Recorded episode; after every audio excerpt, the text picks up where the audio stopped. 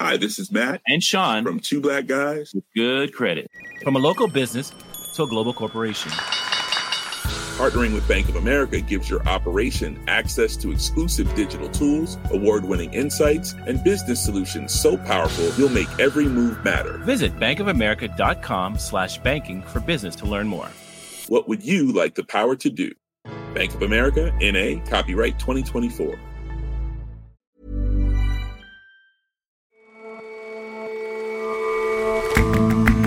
Hello and welcome to The Intelligence on Economist Radio.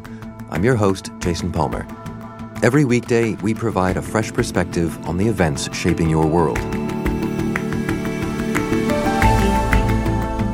Turkey's President Recep Tayyip Erdogan has said that whoever wins Istanbul wins Turkey.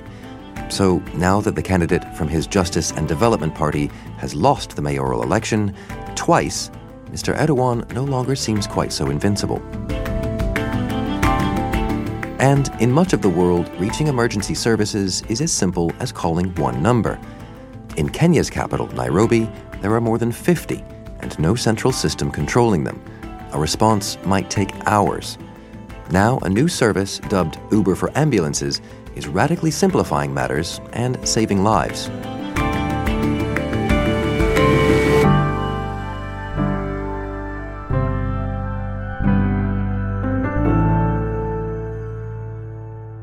But first, 3 years ago today, Britain woke up to the results of the referendum on leaving the European Union. The sun has risen on an independent United Kingdom. The British people have made a very clear decision to take a different path. The markets were betting on a Remain victory. They got it wrong, and they paid the price. My country is Europe as much as Britain, and my country's been taken off me on a 2% majority. Many people, including here at The Economist, were surprised.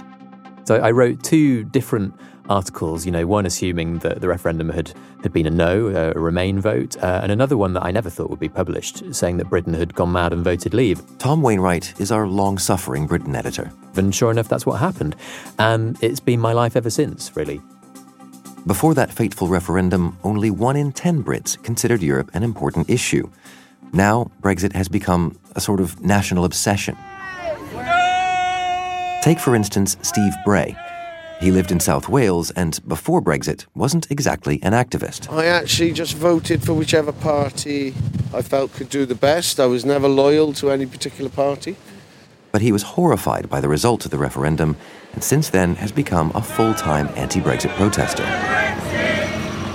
He's demonstrated outside Parliament most days and in all weathers for nearly 2 years. He interrupts news broadcasts with placards and his booming voice. Stop Brexit! Mr. Bray is an extreme case, but he believes many people's stances have hardened. Whatever happens now, the divisions are deep. Division between friends, families, neighbours. The parties are divided. There is not one part of Britain that has not been touched by this disaster. People who voted to leave the EU hoping that it would mean we'd never have to hear about it again really have found that that's not how things have worked out. I think that people were misled or told false promises. We need to get on with getting out.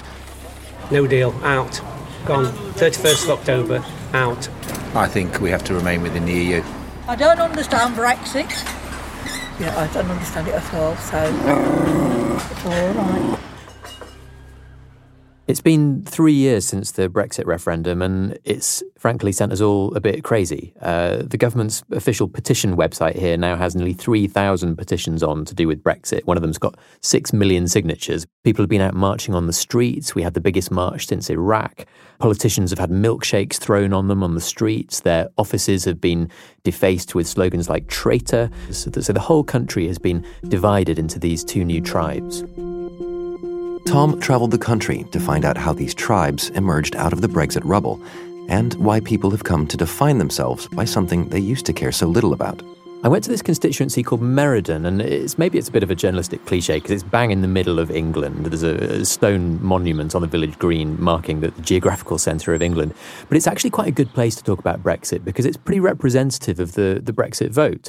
It was a kind of narrowly-ish voting for Leave. The median salary there is roughly average. It has a Conservative MP there, Caroline Spelman, who voted to remain but now accepts the need to leave. So again, that's fairly typical.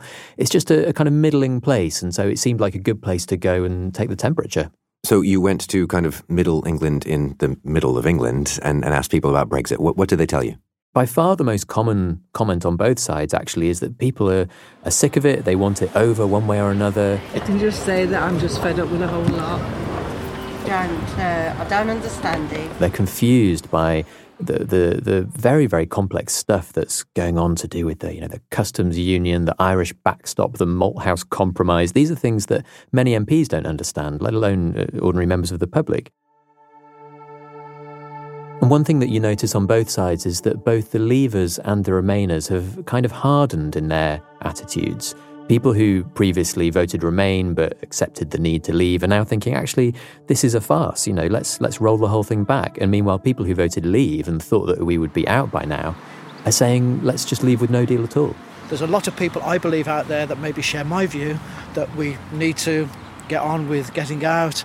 Maybe if there's not a deal, we've probably had plenty of time to make the preparations for that. So, appropriately enough, the very first person that I spoke to on Meriden Green in the middle of England was a completely middle-of-the-road voter who had previously voted Labour under Tony Blair, then switched to the Tories, and then voted Leave, and he told me he was now backing the Brexit Party. Only to underline my desire to just, move this thing forward, because I think we need to get to the other stages. There's quite a bit more to come. I also spoke to a couple who had voted to remain and felt more strongly than ever that leaving was a mistake. It is cutting your own throat.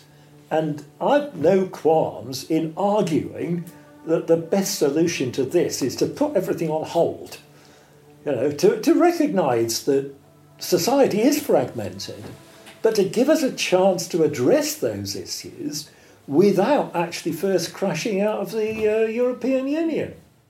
So it sounds as if, broadly, no one is happy with the way things have gone.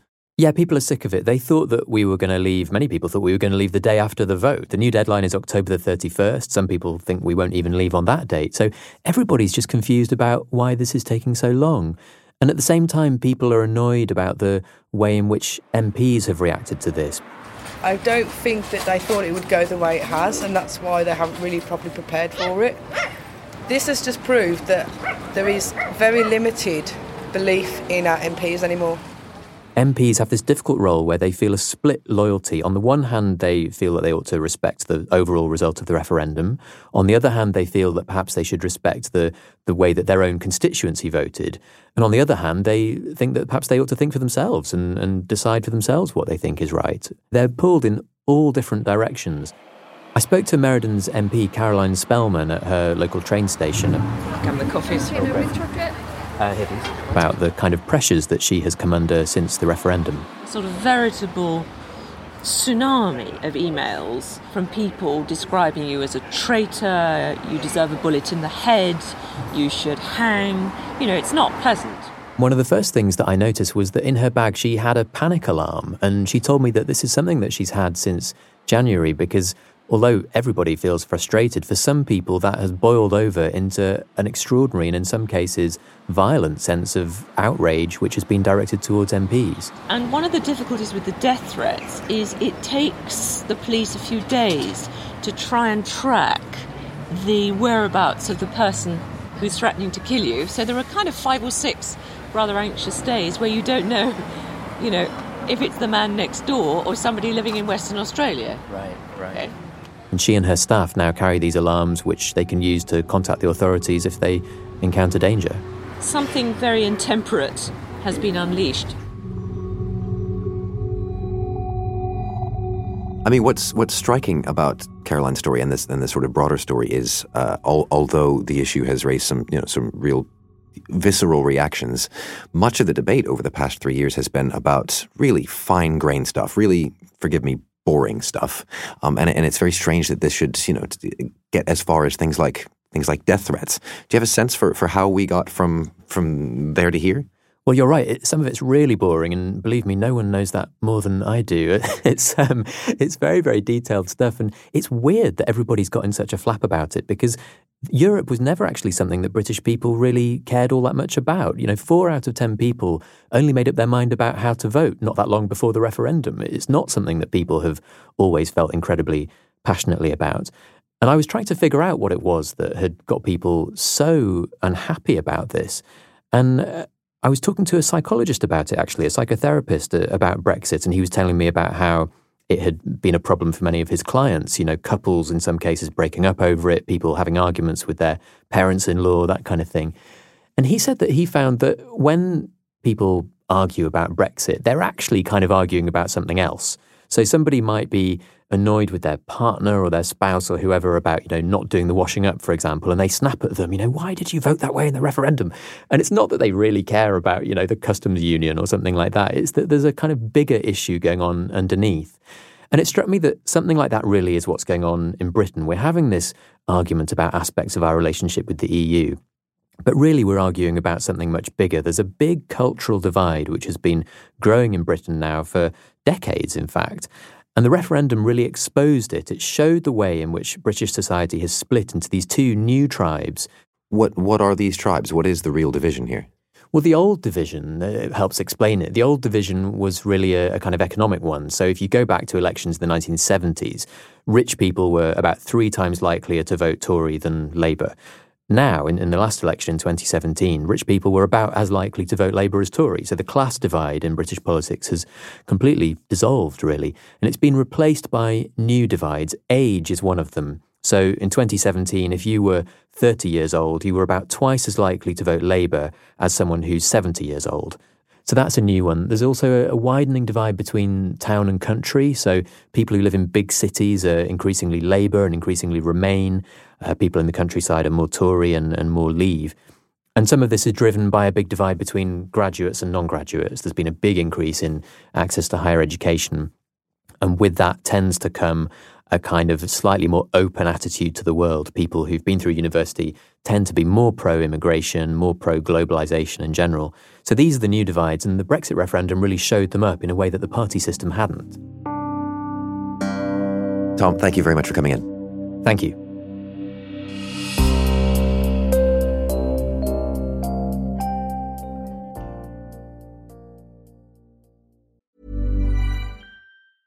Hi, this is Janice Torres from Yo Quiero Dinero. If you own or operate a business, whether it's a local operation or a global corporation,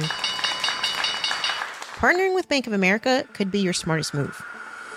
By teaming with Bank of America, you'll enjoy exclusive digital tools, award-winning insights, and business solutions so powerful, you'll make every move matter. Position your business to capitalize on opportunity in a moment's notice. Visit bankofamerica.com/banking for business to learn more.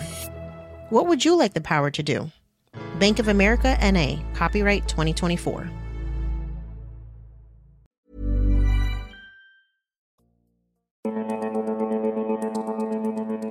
In Turkey, President Recep Tayyip Erdogan has suffered a political blow.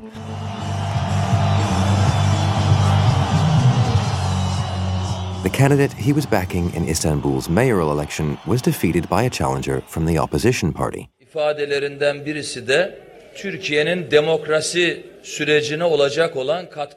night, the winner, Ekrem İmamoğlu, celebrated. He said people had protected the reputation of democracy in Turkey, with the whole world watching. The world was watching because this was a rerun of an election initially held in March.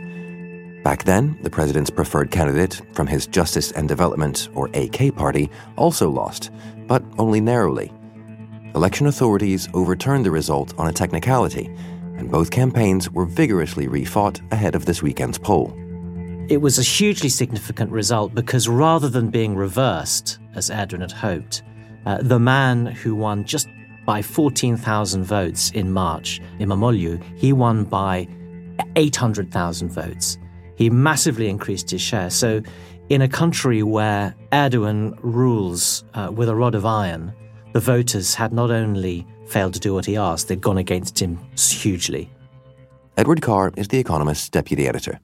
And the prize is Istanbul, which is economically, culturally and politically really the heart of Turkey, even though the political capital is Ankara.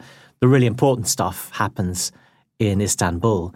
Erdogan's party, the AK party, has run Istanbul for the last 25 years and it's been the absolute bedrock of his politics, partly because it's where the party's been able to show what it can do, but also it's a very important source of money. Contracts, foundations, government grants, patronage, and deprived of that, they're deprived of an important source of their power and of their money.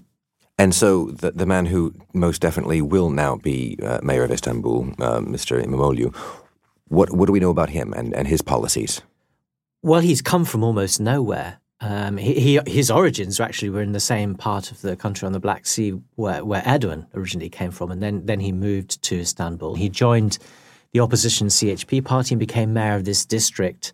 His main sort of campaigning style has been his optimism. He hasn't threatened and shaken his fist. He's made people feel cheerful.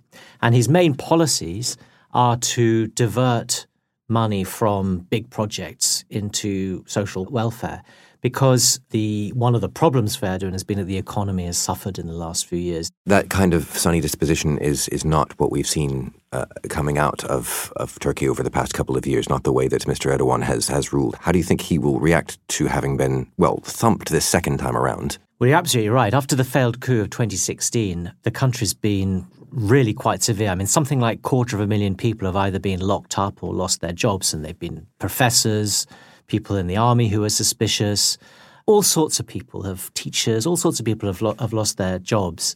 And Turkey's been really quite a dark place. Well, Erdogan is not the sort of person to give up. He has all sorts of mechanisms at his disposal. For instance, the city council is still in the hands of AK. They can frustrate and get in the way of İmamoğlu. There may be changes to mean that mayors have fewer powers, because don't forget that as president of Turkey, whose powers are expanded massively in a referendum which Erdogan won, he has powers to perhaps to rearrange the competences of mayors to mean that İmamoğlu can't do very much. So you might look at this outcome, at this election, and think, you know, this is a great sign for free and fair elections, and perhaps even that Mr. Erdogan's power is slipping in some way if he should be beaten twice on such home turf. What you've just said seems to suggest not really. I think it means that he has weapons, but there's one big thing now that counts against him, that he had this invincibility. Erdogan wants elections because he wants the legitimacy that elections confer on him, but he doesn't like to lose them, and he hasn't lost them.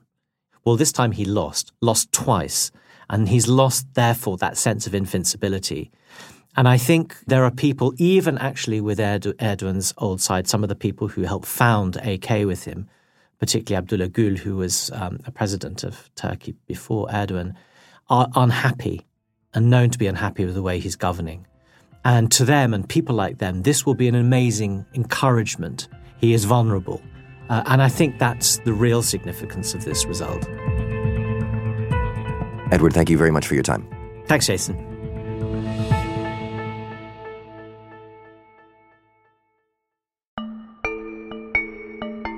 In many places, hailing emergency services is as simple as picking up the phone. 911, what's your emergency?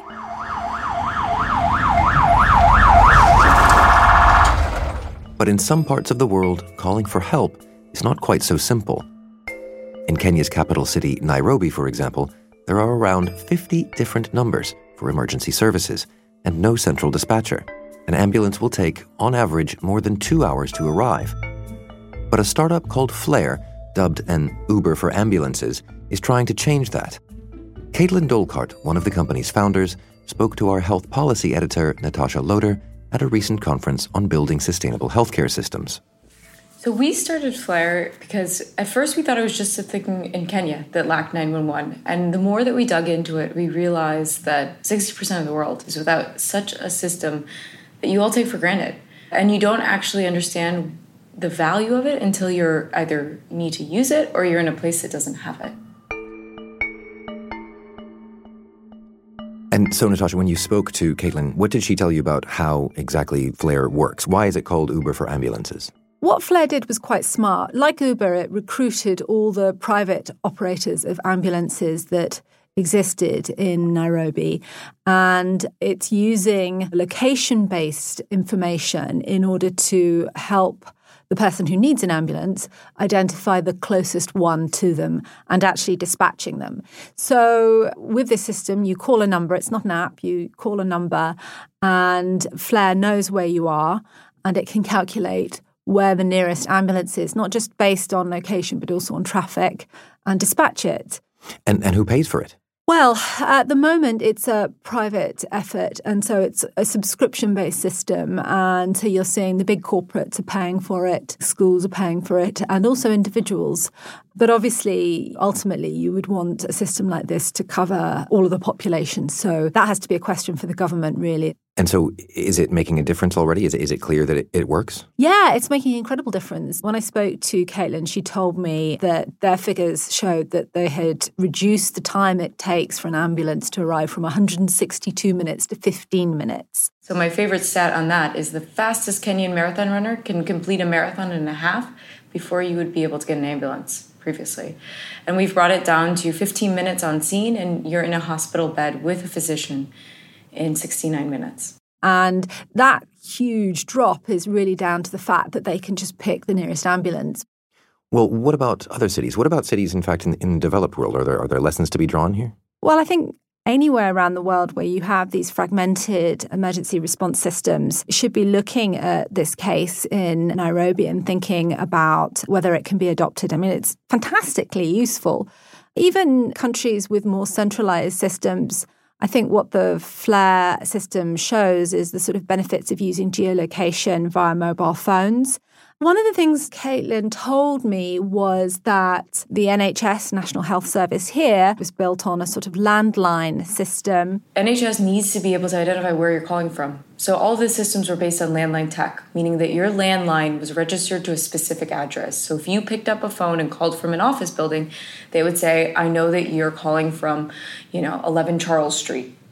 Whereas once mobile phones were introduced, you could be roaming all around. You're not calling from a landline. You could be on a highway and you're disoriented. You're panicked. You have no idea. And you're just yelling out, I'm on the highway. And so the biggest thing is that these systems need to be cloud-based. They need to be integrated with today's technology. And location-based is that's the way of the future. I think the sort of efficiency of being able to geolocate people by their mobile phone really can't be beaten, and it's something that we should be thinking about doing here. Thanks very much for coming in, Natasha. Thank you so much, Jason. Always a pleasure.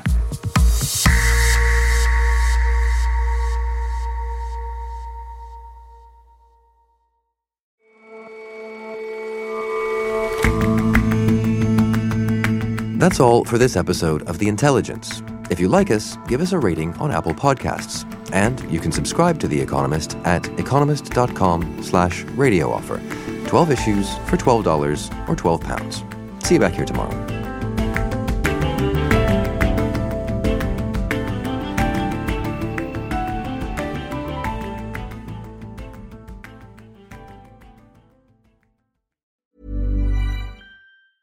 Hi, this is Matt and Sean from Two Black Guys with Good Credit. If you own or operate a business, whether it's a local operation or a global corporation, partnering with Bank of America could be your smartest move.